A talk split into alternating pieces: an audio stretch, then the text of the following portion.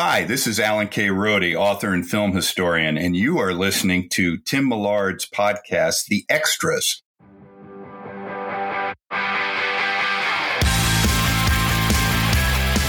Hello and welcome to The Extras, where we take you behind the scenes of your favorite TV shows, movies, and animation, and their release on digital, DVD, Blu ray, and 4K, or your favorite streaming site. I'm Tim Millard, your host. And today I have three special guests from the 3D Film Archive to talk about their 70th anniversary restoration and release of Robot Monster in 3D. Bob Furmanek is an award winning producer, author, and motion picture archivist who was on the podcast last summer to talk about Abbott and Costello. He founded the 3D Film Archive in 1990, and over the past decade, the archive has restored over 30 vintage titles for release on Blu ray. And joining him are 3D Film Archive Technical Director Greg Kintz and Extras producer Sean Thrunk. Guys, welcome to the Extras. Hello, hello. It's great to be here. Hello, Tim. Thank you for having us. Yeah, it's great to see you again, Bob. And I know you guys have had a busy year since we last talked, which was all the way to last summer, actually, when you did the, I think, the 2D restoration of the 1952 Abbott and Costello film Jack and the Beanstalk. And I think that was a pretty good seller for you. I know the podcast was very popular. Yeah, that worked out very well. Uh, I, you know, was so thrilled to be able to work with uh, uh, Jack Theakston and our team to restore that. And one of the nice things about the reception to it is people that have thanked us for rescuing it from public domain hell and saying that you know seeing the film in a good quality really kind of elevates the movie, and uh, that's very gratifying. Yeah, yeah. And I know since that time, even you've had quite a few releases. Maybe you could uh, tell us a little bit of the highlights over the last year. Well, we did The Diamond Wizard for Kino Lorber, which was a 3D film uh, shot in Great Britain. Uh, our latest release is a 70s uh, title, Prison Girls, and I'll let your imagination run with that one. uh, uh, Greg is finishing up another uh, an '80s 3D film called The Man Who Wasn't There that will be out from Kino in a few months, and uh, Robot Monster, which is out uh, July 25th from Bayview Entertainment, and it's. I, I say this a lot, but it's really true. We are so incredibly proud of this release, not just for the feature restoration, but the over two hours, nearly three hours of bonus content on it. So we'll get into the restoration in a in a bit and and all of those extras because I know people want to know about that. But first off, kind of what went into choosing? Hey, we're going to work on Robot Monster. Obviously, you had the 70th anniversary coming up, so that that plays into it. Because it's always nice to to hit those anniversaries. But take me into the conversation where you guys say we're going to do this restoration of Robo Man. Well, I, I, Robot Monster has been on my radar for many, many years uh, because when I found uh, the only complete 3D version of it in 1990, and I saw what a high quality 3D film it was, despite its microscopic $16,000 budget and four day shooting schedule. Uh, the 3D rivals anything the studios were doing at the time. And I wanted people to see it the way that it was meant to be seen. So I've been trying for over a decade to get Robot Monster restored for 3D Blu ray, and there were a lot of obstacles. But we finally were able to move forward with it. Uh, we did a Kickstarter campaign, which was enormously successful. We had over 1,100 backers and uh, raised a, a good amount of money to to really restore it properly. And that was the motivation. And, uh, you know, there were exactly 50 Golden Age 3D features done uh, domestically and they're all important. I don't place one over the other. Uh, to me, restoring Robot Monster is as important as Dial M for Murder or, something else because it's giving us a chance or giving people an opportunity to see the films as they were intended to be seen, and I think that's important. Yeah, and and this one has a unique kind of place in the history of 3D, doesn't it? I mean, in terms of being maybe considered so bad that it's good, or, or it, it, when I've read some things of that nature? Well, I put it this way: if if a film was really as bad as people say it is, uh, would we still be enjoying it seventy years later?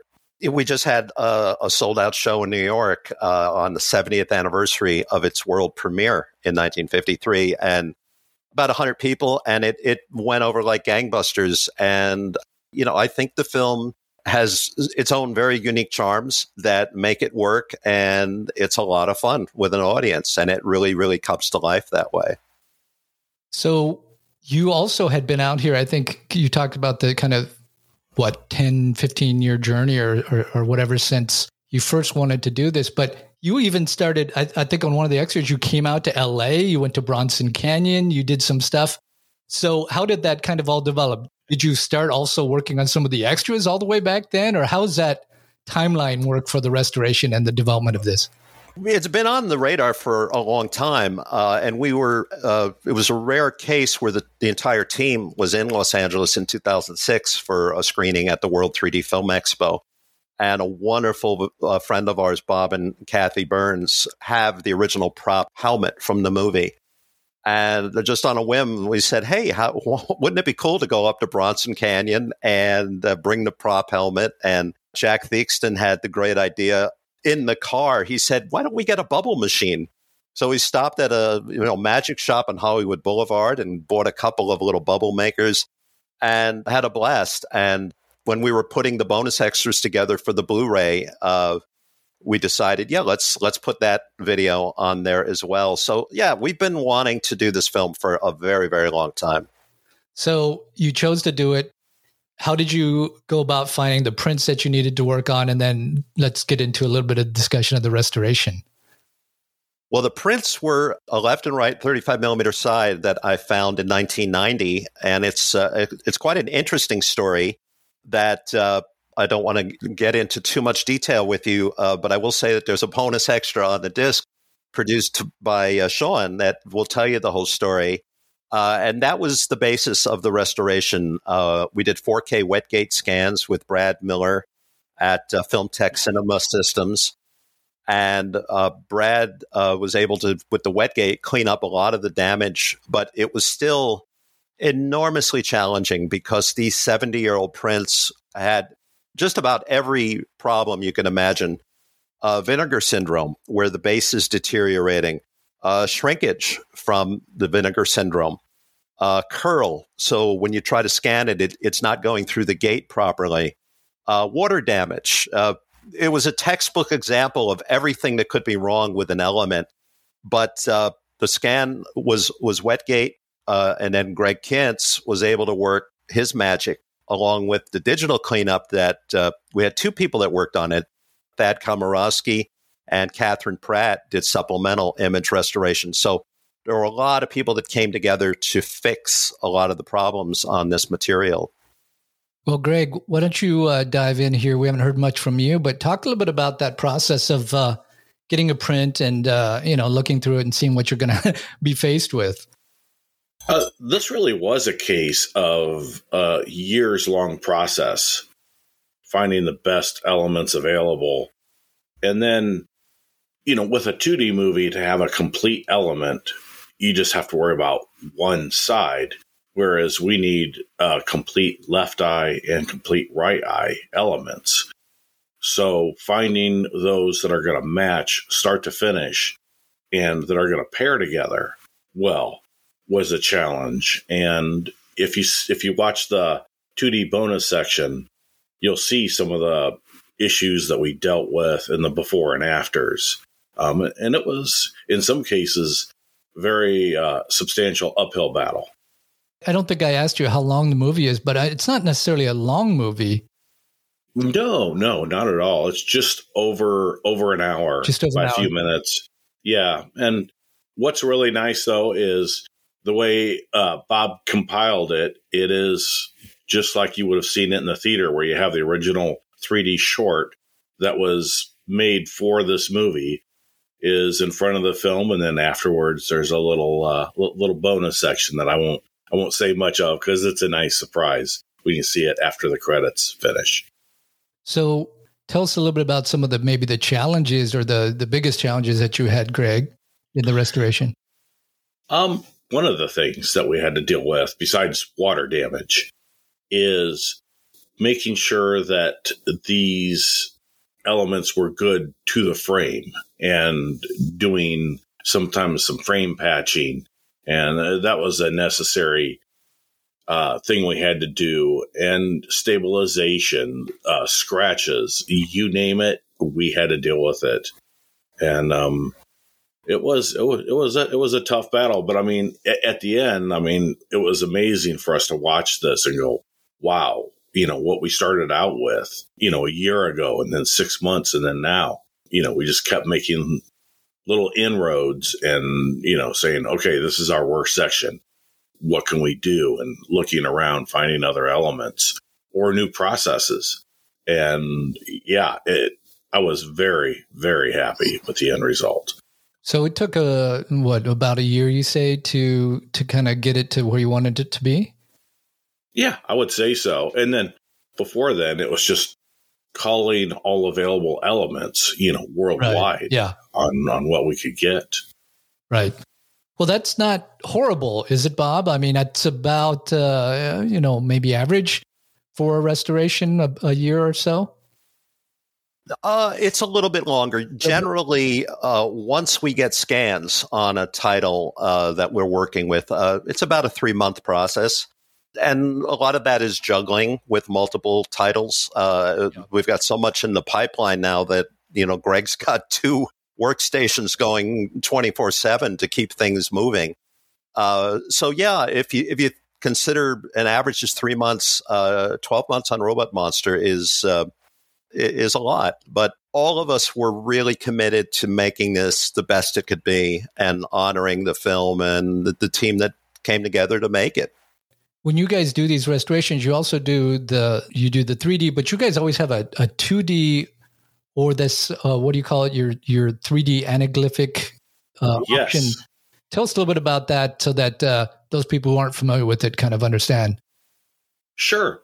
One of the things that we had to deal with as far as the 3D Blu-ray format, it's it's what I would call the Rolls Royce of 3D. You know, if you have the right gear, um, it really is finally technology catching up with dual strip 3D from the 50s as far as overall quality.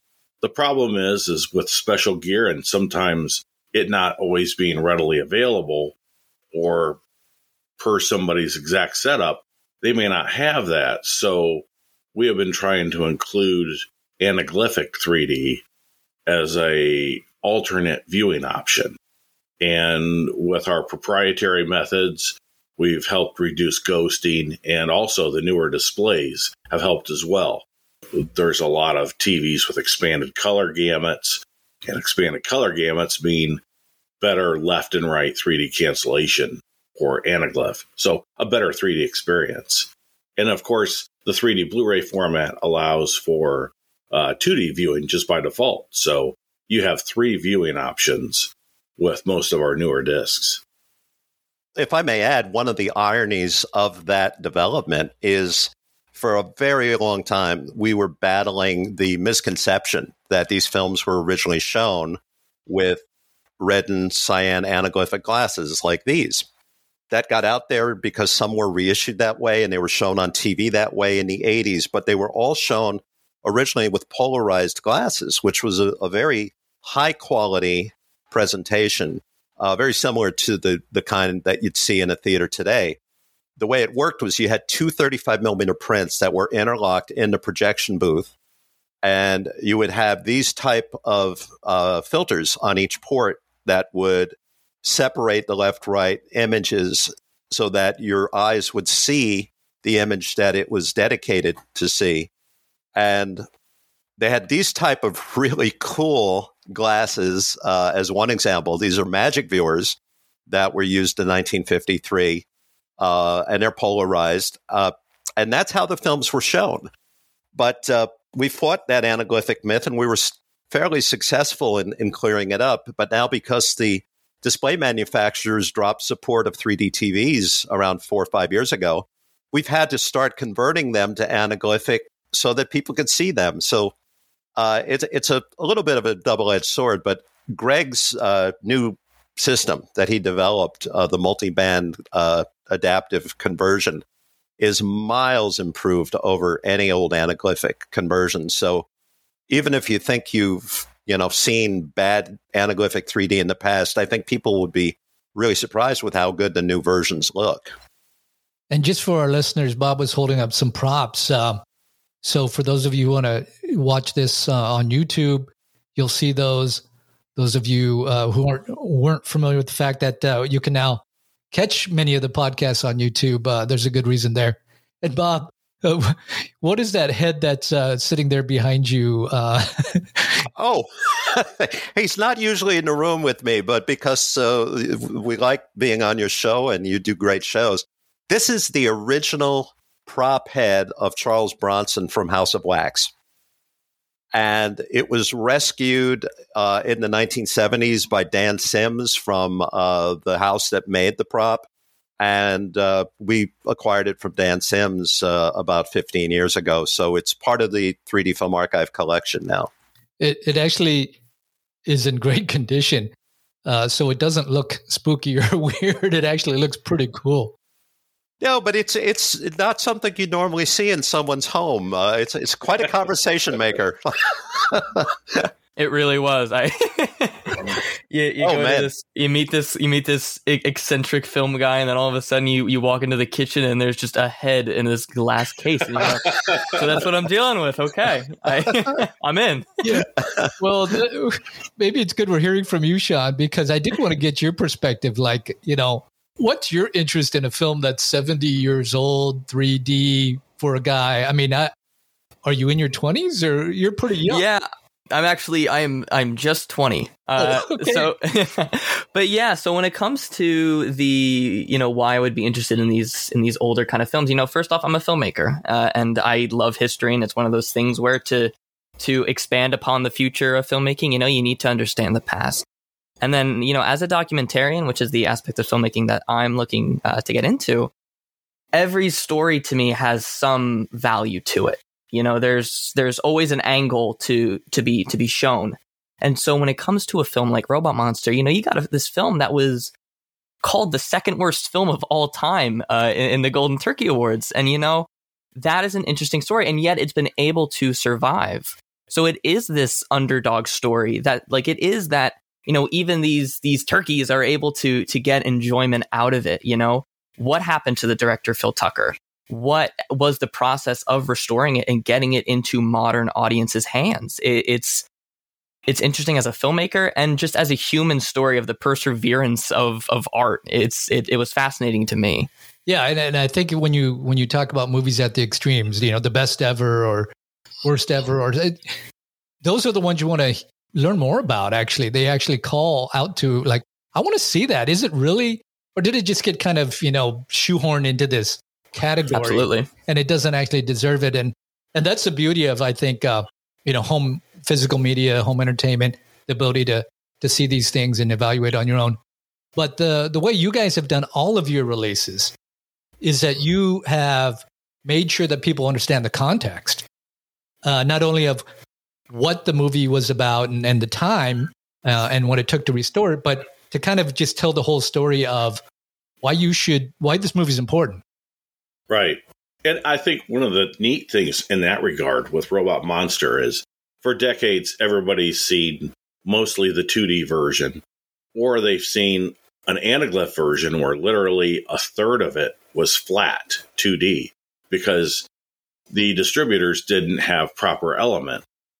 And, you know, the movie's always going to be this wonky, crazy thing that makes it so unique. But what's really cool is when you see Bob's complete elements, which beforehand had never been seen stereoscopically, this is a really enjoyable 3D experience. And that's something that just has not been able to be seen properly until now. And that's a neat thing to bring to the table. Well, why don't we talk a little bit about the extras because I think you can't separate on this release. I know when you guys do your Kickstarters that that's part of the big uh, draw is that people want to see these films restored, but they also are looking forward to hearing the the stories and and all of the extras that you uh, put on this release. Maybe Bob or Sean, you guys can can take us through a few of these because I mean I'm looking here. I'll, I'll hold up the, I'll hold up this, and then you look, you turn. I guess this is you know the insert, the sleeve insert, and then you, then you look and you've got all of the 3D and, and, and 2D bonuses, and it just it fills up everything. But what, uh, which one did you kind of work on first, and which ones uh, do you want to highlight here in our discussion? Because I don't know that we have time to talk about all of them. Well, uh, I'll take that and and uh, just tell you that uh, you know one of the nice things uh, about uh, meeting Sean and and you know his group from the college was showing them these films and the discussions that we would have after them and this came about just as kind of an 11th hour surprise. Uh, I was telling Sean the story about Trustin Howard and Slick Slavin and how uh, we found this, you know, film. And I remember when I was telling you the story, Sean, that you were just sitting there with this big smile on your face. And I think the ideas were starting to percolate in your head for a documentary. So why don't you take it from there? Yeah. Well, when he was so first off, let me let me set the scene for a second. When he was telling uh, me and my camera person Josh, who I typically work with, he was you know uh, uh, sitting in this nice big cozy rocking chair with this with this beautiful like golden lamp just illuminating him. And like as a as a filmmaker, your your brain's just going and. And you know the way like Bob tells his stories is they they are stories, and so you know we're going through who who Trustin Howard was, what happened to, to Robot Monster and Stardust in Your Eyes, how it came back. He was telling the story like it was a movie, like it was a documentary story. And so it was, it was very easy to, to work with the script on it. And so as a documentarian, you know, I, I think that every story has merit to it. And so when, you know, when, when Bob and I came together and we went, yeah, we actually wanted to do this, that's how I conducted my interview was I just said, tell me that story you told me the other day and then you know whatever he said that interests me you know we we went on from there asking other questions. And so i, I think we ha- i think i just let you go on for about like an hour. And then no and it was great. And it was great. As as a as a documentarian i i love just having as much as possible because then it is my job to to edit and uh, edit the script and and make it all coherent. And so it, but it was very exciting having this incredibly detailed and human story because bob is such a such a smart guy, such a passionate guy when it comes to this 3D stuff is he could tell you everything about about Phil Tucker, Trustin Howard, Stardust in Your Eyes, Robot Monster. And so when you have that much mm-hmm. information to work with, it's not only interesting on the emotional level, but but the intellectual level. So much about what I was doing with these documentaries was was trying to convey that information, but then also tell the, the human aspect of it. I mean, Trustin Howard was was a nightclub comedian, and then this was his first time ever doing film and, and this film was almost lost. And so then however many years later to be able to to see that again and get new stardom again in his in his 90s uh, you know that's an underdog story of of coming up and, and the power of art living on and, and how it can almost in a way make you immortal you know we're talking about Trustin Howard past his his death and you never would have thought to have done that if not for the great work that they've done at the archive and the important archiving work that Bob uh, and all of them have done. And so, what I am proud to share of that is, you know, I got to be a part of breathing that new life to Trustin. And not only that, but the way that I handled it was I wanted Bob to be a character in himself. You know, he was this kid who loved sci fi movies, who wanted to restore the films that he couldn't see. And he did it. Just like how Trustin wanted to be a comedian. And then years later, not only was Bob able to live his dream, but he was able to help Trustin's live his dream. Yeah. And, and, it's a powerful, powerful story. And you know, for how much information you can get to, to, to learn. It's the emotional side of it that, that really did strike me because everything that the archive done is done through passion and it's, and it's giving these underdogs new life. And, and to me, that's just a very powerful thing. Trustin Howard was AKA Slick Slavin. And that's the, the comedian who does the, I guess it's his stand up routine, so to speak, before the, the movie begins. Yeah, he performed. So uh, they have this little uh, this little sketch, I guess you could call it, before um, this, this little short that they play before Robot Monster uh, called "Stardust in Your Eyes," and it's supposed to be this little way to ease the audience in. You know, he does some some 3D bits. He he goes to hand some tissues out, and he does this little uh, he does impressions of the times while singing this song that he made uh, uh, about a robot in love uh, very similar to our to our great friend Ro-Man. uh, but but it was his first ever time on camera. But it, but it's so funny too. You know, not only because like oh the impressions are nice. If you know the impressions, I didn't know a lot of them. Uh, but but it's funny too, just on the production level because not only is this his first time in front of a camera and he kills it, but it's just him in front of this like burlap background. And, you know, right in the beginning, a plane flies overhead. And you know they only had one real chance of it, so they couldn't cut. Right. So there's this there's this whole thing where they just show this 2D plane, and he's like, "Goodbye, goodbye, goodbye, 2D." But but he, but he handles it like a champ because that's just part of the per- performer that he was, and, and it's a it's a really good way to get set in the scene of this of this very cheap indie 3D film is this very cheap indie short comedy right, before it. it. It's the perfect segue, and it's very heartwarming. I, I, is it in the Saving Slick um, uh, documentary short? I can't remember which one it's in, where you guys tell the story about finding him, and he had yes. no idea he's that this footage was even still absolutely available somewhere. yeah, no. So so I made two uh, bonus features for the Robot Monster release. Uh, two short documentaries. One's called "Saving Slick" and "Rescuing Ro-Man." Uh, Bob helped me title them. He really likes alliteration. and so and so yeah, each of them tells the story about the restoration, finding the robot monster or monster from Mars at the time, finding that that uh, film reel, and then it goes through the story of A to B. you know, but I, I try to tend to focus uh, more on the emotional side of it, the more human side of it, because that's what's going to interest you in a story. You know, as as much as like, and you add the minutia like of the details, and that's fascinating as well. But t- to me, I will never get over how powerful and interesting the human aspect of restoration is. Well, and that's if I could add, that's one of the things that's uh, so wonderful about uh, the films that Sean did and the ones he's going to be doing for us because he knows how to rein me in. I can get really caught up in the minutia of it. And and Sean, I'll tell that one story when we were going to be shooting in the editing room. And I had made all these notes about, okay, the film shippers weighed 85 pounds and you had 5,000 feet of film and all this. And I said, you know, when you're blocking the shot, I said, do you mind holding that? And I could refer to it. And you just kind of looked at the notes and he said, I don't think we need this. Yeah. And he was absolutely right because the story he wanted to tell didn't need that kind of minutia. Right. Yeah, you could just feel the listeners and the viewers fading away. yes. I mean, there's a, there's a few hardcore ones that might uh, might stick with you, but you know what I, I thought is great, Sean, is you just mentioned you're 20 years old, but I love it when we can talk about classic films, and this is a 70 year old film. This is a classic, you know, Hollywood film, and uh, and get renewed interest. Obviously, you've got some people who maybe maybe remember growing up watching this uh, film because it's not that old, but there's a probably a huge gap, and I'm one of them that had no idea what this film was. Maybe you hear a glimpse, like you say, on on lists of of films or something over the years, but I love the fact that uh, you guys are able to bring this back to the public eye, but then to have a kind of a new perspective like yours, Sean, that maybe we can get, you know, more people who are of a certain younger age interested in buying physical media and looking at these or going to the live uh, screenings that you guys had with this, which I thought was great, Bob, uh, to see them as they were back then in, uh, in, in the 50s, you know, that experience. Because I think we're all looking for experiences too. We're looking for experiences that we can go to that are unique.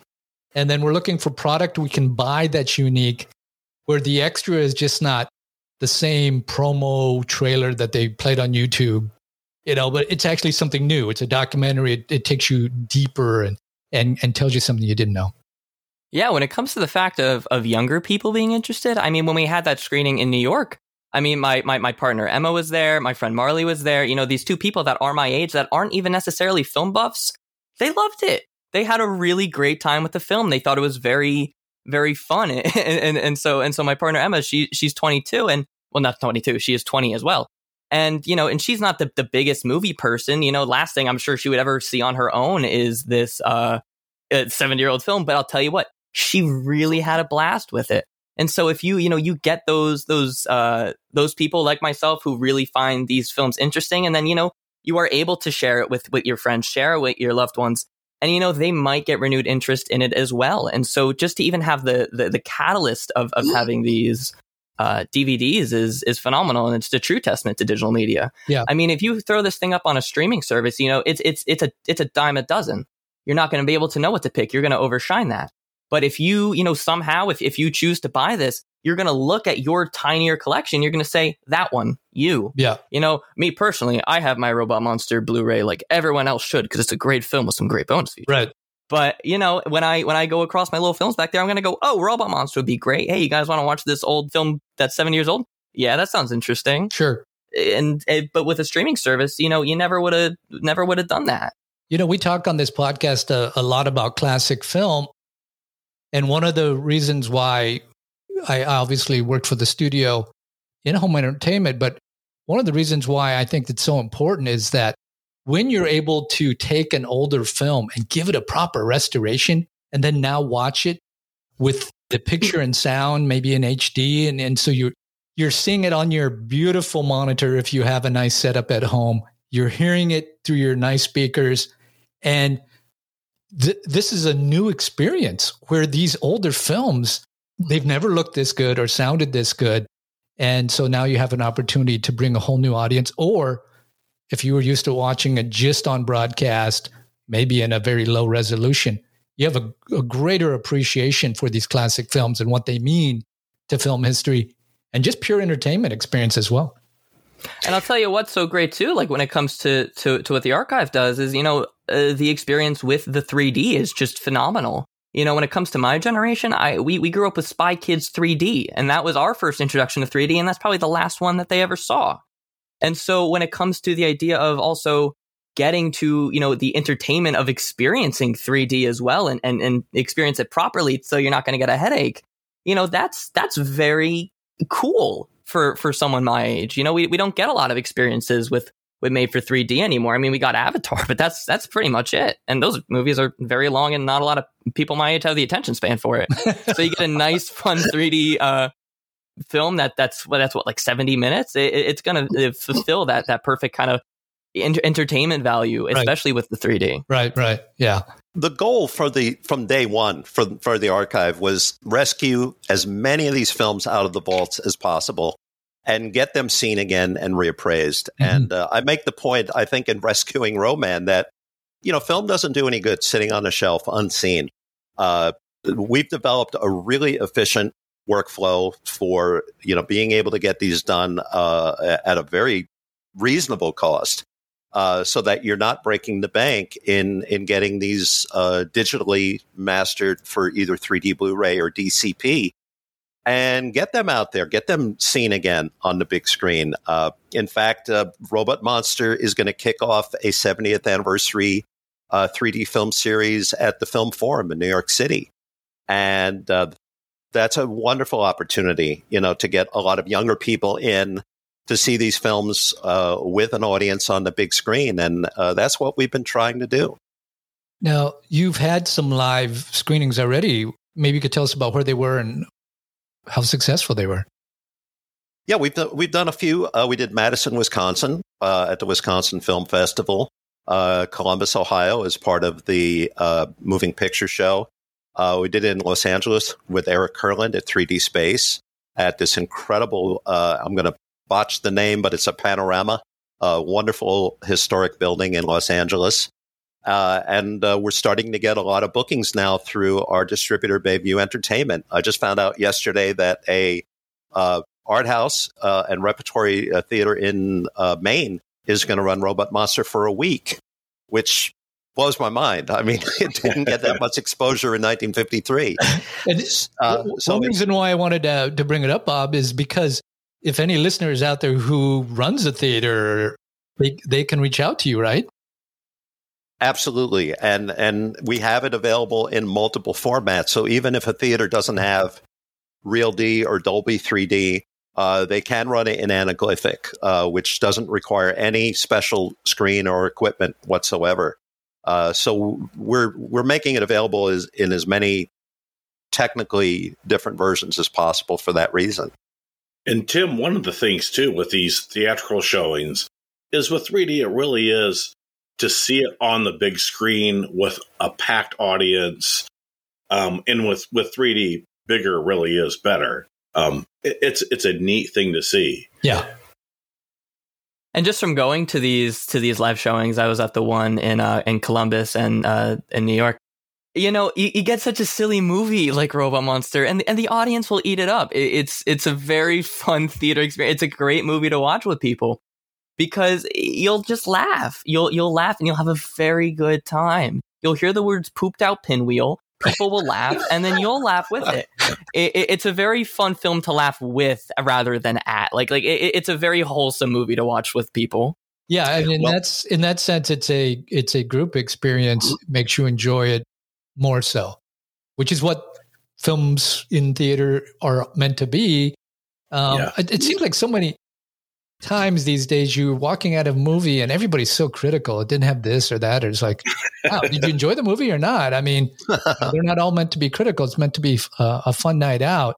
But this uh, memories of a pooped out pinwheels, that's the name of one of your your 3D bonus extras, is it not? Or, or is that just. Abs- no, absolutely. Uh, we're very fortunate, and this rarely happens when you restore a movie that's seven decades old. But uh, Greg Moffett, who played Johnny in the film, is still uh, going at 80 years young, uh, a remarkable man with uh, an energy of, of, someone half his age. And uh, Greg worked with Eric Kurland and Mike Blue and Lawrence Kaufman and recorded a commentary track for the film, and also the the uh, pooped out pinwheel featurette. And uh, it's it's a nice bonus feature getting someone that was there uh, 70 years ago talking about his experience making the movie. And then you have, let's see, you've got a lot of other ones here. We should probably just mention, but uh, you've got some. This what's this Bela Lugosi? You asked for it. I saw that. That is uh, a, a 16 millimeter kinescope of a, an appearance on live television that Lugosi did in the summer of 1953. And uh, Jeff Joseph had an original print. Now, this has been floating around for decades in really bad, horrible quality versions. And uh, our associate producer, Jack Theakston, worked with uh, his technical man, Scott Jondro, and did uh, a new restoration of it, which restores it to the original live television uh, experience that audiences would have had in 1953. And uh, we had Gary Rhodes, who's the world's foremost Lugosi scholar, uh, do a commentary track for it. And uh, there is a 3D angle because Lugosi was uh, developing a 3D film with uh, Ed Wood, of all people. It's a great bonus feature. And again, it gives us an opportunity to restore something that uh, would have been lost otherwise, uh, or at least in, in a high quality version. Yeah, I thought that was one that we should we should talk about. And then you have Joe Dante, um, who you know people are very familiar with. He did a you have his thing from uh, a piece from Trailers from Hell, where he talks about this uh, release as well, right? The movie. Yeah, uh, Joe Dante narrates uh, the trailer to, for the film and talks just very briefly about the film and, and his uh, observations on it. Uh, so that's a really nice bonus feature, courtesy of the Trailers from Hell organization. Uh, another one that we're incredibly uh, delighted with and people love is called Travels Through Time and Space. And it's done by a, a stereoscopic anthropologist named Hilary Hess. And what Hilary has done uh, is is takes uh, these vintage stereo slides that were photographed by amateur uh, uh photographers with a stereo camera, and does these incredible curated slideshows. Uh, and this is her best work to date. I mean, she every time she does another segment for us, she she knocks it knocks the bar up a little bit higher. But it's a a wonderful featurette about uh, different slides from uh, the the 40s through actually through the 90s. There's one in there that I took of of uh, singer Screaming Jay Hawkins uh, backstage at a club in New York. Uh, so that's a great uh, bonus feature as well. Uh, Jack Theakston put together a, a wonderful segment on what other 3D movies were showing in Los Angeles in 1953 when Robot Monster was released, with original trailers and snipes from that period. Uh, so there's a lot of extra content uh, for people to dive into that I think they'll find very interesting. And I'll, I'll, mention this other one. I want to get your take on it, Sean. But um, this ability to watch 3D comics, Adventures, I think it's called Adventures in 3D, newly restored Golden Age 3D comic book. I was watching that with the glasses and everything. I, I kind of find it found it fascinating. Um, what you, what were your thoughts, Sean? It's it's amazing. I, I mean I don't know if, if, for audio listeners, I got a little Green Lantern back there. I'm, yeah. a, I'm a big comic. I'm a big comic a guy fan. Yeah, and and you know like it's just crazy that they were able to like and, and comic book artistry is you know such an underrated art form. But to know that they were even able to to figure out the exact uh, I'm gonna not use the phrase properly, but to be able to figure out, you know, how to make the effect truly, truly work and pop, it, like at the time, it's just, just amazing. You, you know, and, and again, like you come from people my age, you know, we, we think that, you know, 3D was made in the early 2000s with, with, with Spy Kids. And so when you learn, like when you watch Back to the Future and they're in the 50s and you see that one person wearing the 3D glasses, you go, that's weird. Yeah. It, but it, has been around for so long. And like even to the point with the golden age of comic books. And I'm a big golden age guy. I love the JSA. And, and, so even when around then, they, they were so smart enough and so creative enough and so talented enough to be able to figure out how to make it work. It, it's, it's jaw dropping. It's phenomenal. Yeah. I, thought that was really unique. And I mean, I'm counting, I don't know, I counted close to like 20 different uh, extras that you have on here. And some of them you have listed as 3D bonus features, some as extras in both 3D and 2D, and then you have 2D bonus features. So it's just a lot, but I watched them all. I mean, it took me a while. they're they're all really good, and uh, um, I thought that those that we mentioned, especially, were you know were the ones we wanted to highlight. But for people who pick up this disc, the you know, obviously if you go to the live screening, that's a great experience with people. But I think you want to own it because then you get all of these extras, and uh, you can experience uh, the storytelling and everything that you guys do. And it was nice to see you on camera there, Bob. Of course the way Sean was sitting there in the chair. uh, that was my that was my camera person, Josh. Yeah. Great cinematographer. Yeah, really, really proud of them. Yeah, no, it was really well done. So, but uh, going back to this comic book, did I just see an ad for in one of your promo pieces about some future comic book you or graphic novel you guys are working on? Yes, uh, we're we're developing uh, several different robot monster related projects uh, moving forward as part of the 70th anniversary and one of them is is a graphic novel, uh, Robot Monster in Kaiju Land and Other Tales. And uh, a wonderfully uh, talented gentleman named Paul Castiglia, who worked in the comic industry back in the 90s, uh, is is overseeing producing this and, and bringing together some really great uh, storytellers and artists. Uh, so we're going to be doing a Robot Monster graphic novel sometime in the very very near future. Uh, we're also developing some other merchandising uh, for Robot Monsters. So there's uh, lots of things coming ahead that I think people are going to really enjoy relating to Ro-Man and great guidance and all the characters in the original film. Well, I've for years I go to Comic Con San Diego and the other conventions here in LA. So I just think that's kind of a very smart thing to do because uh, when it comes to you know, my generation, I'm older than you, Sean, but I grew up with comics. You know, I just think finding that angle where you saw the comics in 3D and then actually doing other comic book, I like that. I like that a lot. I think that expands the scope of some of maybe this one specifically, but so many of the 3D films that you guys have worked on can work as a comic or or come from comic or you know they're really they're either sci-fi or they're kind of fantastical you know, which really fits into that world. And I'd love to see you guys premiering this movie at some cons around the country. Yeah, in fact, we're going to be running it at uh, Monster Bash in Pittsburgh in October. Okay. And uh, there's a few other things in development. And I should say, uh, as as young as Sean is, we're also working with uh, a really, really smart, talented young man named Carl Shekel of Carl's Comics. Uh, and Carl is, I think, 15, maybe 16 now. What? And uh, yeah, we're going to be uh, developing some really interesting uh, projects with uh, the Golden Age 3D comic books that Carl's going to be part of. So we've got a lot of irons in the fire. Sean, you're already the old guy. You just found out. I know, no, that's that's amazing. Look, i am I'm, I'm going to say this. I'm going to embarrass everyone at the archive. You know what though? What's so spectacular about the people that that run this company. Like if you ever worry like, oh, I hope my profits aren't going like my, my money isn't going to some some evil corporation. The people at the 3D Film Archive are some of the nicest people you could ever meet. I mean, I gave them no reason to believe that I could do anything that I did, but they took a chance on me because they want to inspire the next generation of film lovers and filmmakers and artists.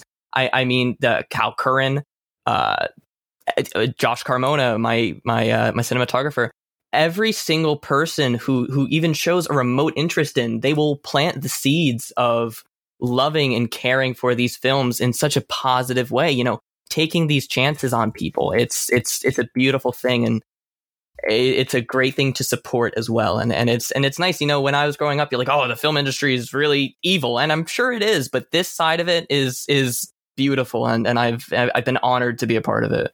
That's that's really great to hear, and and I, think uh, you know having you join the conversation was really nice because it added a, a, kind of a unique element um, to kind of expand the the conversation from just the movie to I don't know the whole experience. And I love the fact, like I said, that you guys have this comic book as one of the extras, this 3D comic book. I don't know. I, I was like, that should be like on a panel at a con where you're showing people and you pass out the glass. I mean that that seems to me like something that would be really interesting and to to, to draw that crowd. Um, but here with this purchase of this Blu-ray, and is it also on DVD? Yes. Yes. Okay.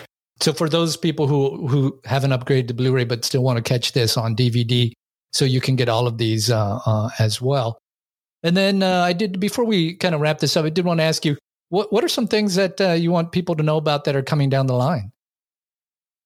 Well, if you haven't noticed in the background, I've got a poster for Money from Home, which was a Dean Martin, Jerry Lewis uh, Technicolor 3D film. Uh, an amazing production because it was photographed in Dynoptic 3D, which used Technicolor cameras, meaning that there were six rolls of film going through for every take. And uh, Paramount Archive is scanning 72 reels for us in 4K resolution uh, 54,000 feet of film from camera negative. It's going to be a, remarkably beautiful looking 3D Blu ray. And Sean Thrunk is doing a documentary for that release about the restoration as well. Uh, so that's coming from Kino Lorber. Uh, another title you may spot in the background here is Bwana Devil, Arch Oboler's film that kicked off the big 3D boom of 1953 and we are restoring that for Kino Lorber. And uh, the announcement I have, which has not been shared before, so it's a uh, preview debut here for your podcast. Uh, Kino Lorber has stepped up to the plate and is actually paying for 4K scans of the original camera negatives. And that doesn't usually happen because it's very costly and very expensive. But uh, Frank Tarzi and Richard Lorber are very committed to preserving these films in the best possible quality. So you are going to see Bwana Devil looking better than even it looked in 1953. Uh, so some very exciting things in the pipeline. Uh, and uh, I keep telling Greg, take your vitamins, man, because uh, we're going to keep you busy for a long time. Well, that's great to hear. And I, I mean, obviously the robot monster promotion and, and everything it releases July 25th, but it's going to continue to run all summer long from what you've just uh, related for all the events and places where you're showing this. Uh, and not just uh, for the summer. I think this one has some legs in terms of uh, live events and things that nature. So I wanted to go to the one in LA, but I was on vacation. So it just didn't work out from a timing. But if you, uh, if it comes back to LA, I'd love to see it live with the group. I've watched it at home, but and it's funny because my daughter, you know, kind of opened the door. Daddy, what are you watching? And I so I gave her the glasses, and she she was watching. She's ten, and she found it very interesting. But I think if we were at a live event, she would have found it even more interesting with the audience because uh, she loves it when we, you know, we just recently watched the Avatar 3D, and she loves the 3D. So I think there's a real appetite for it, uh, whether it's the newer films that introduce you to it for the younger audience, and then uh, you know the the going to an event maybe where you can see it live with other audiences. So that's yeah. I mean, that's what it's all about is is introducing new people and young people to it, and seeing that the films live on, uh, and and that's very important. And if anybody wants to keep track of these various events and screenings, uh, there's there's three ways. Uh, we're very active on our Facebook page, 3D Film Archive LLC. Uh, we have an Instagram account, uh, 3D Film Archive.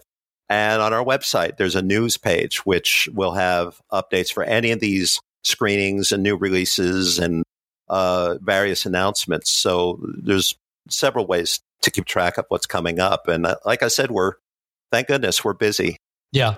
And uh, uh just for the listeners, I'll have those links uh, in the podcast show notes and on the Facebook page as well for the for the podcast, so that uh, you can find those easily and uh, follow along. And be sure and follow follow the 3D Archive Film Archives uh, Facebook page. It's uh, you guys have a lot of interesting posts there with what's going on. So, Bob, Greg, Sean, it's been great having you on the show. Thanks for having it's us. It's been a pleasure. Thank you. Yeah. Thank you so much, Tim. You bet.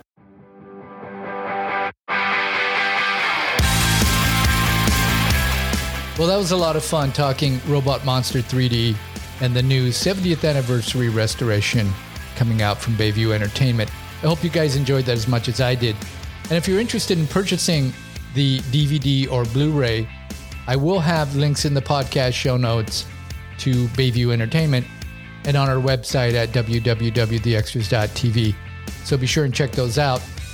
I'll also have links to the 3D Film Archive Facebook page and website so that you can follow them and see all the titles that they have available in their library. If you're new to the podcast, I hope you'll follow us on your favorite podcast provider. And if you're on social media, be sure and follow the show on Facebook, Twitter, or Instagram, as that's a great way to continue the conversation and be a part of our community. And check out our YouTube channel as we are posting more videos there all the time. And as we mentioned in this podcast, we do have a video version of this episode. You can find all the links in the podcast show notes. Until next time, you've been listening to Tim Millard. Stay slightly obsessed.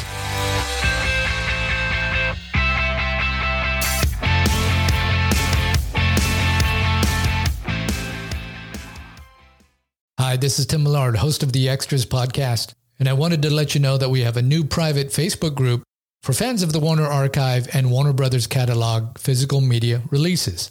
So if that interests you, you can find the link on our Facebook page or look for the link in the podcast show notes.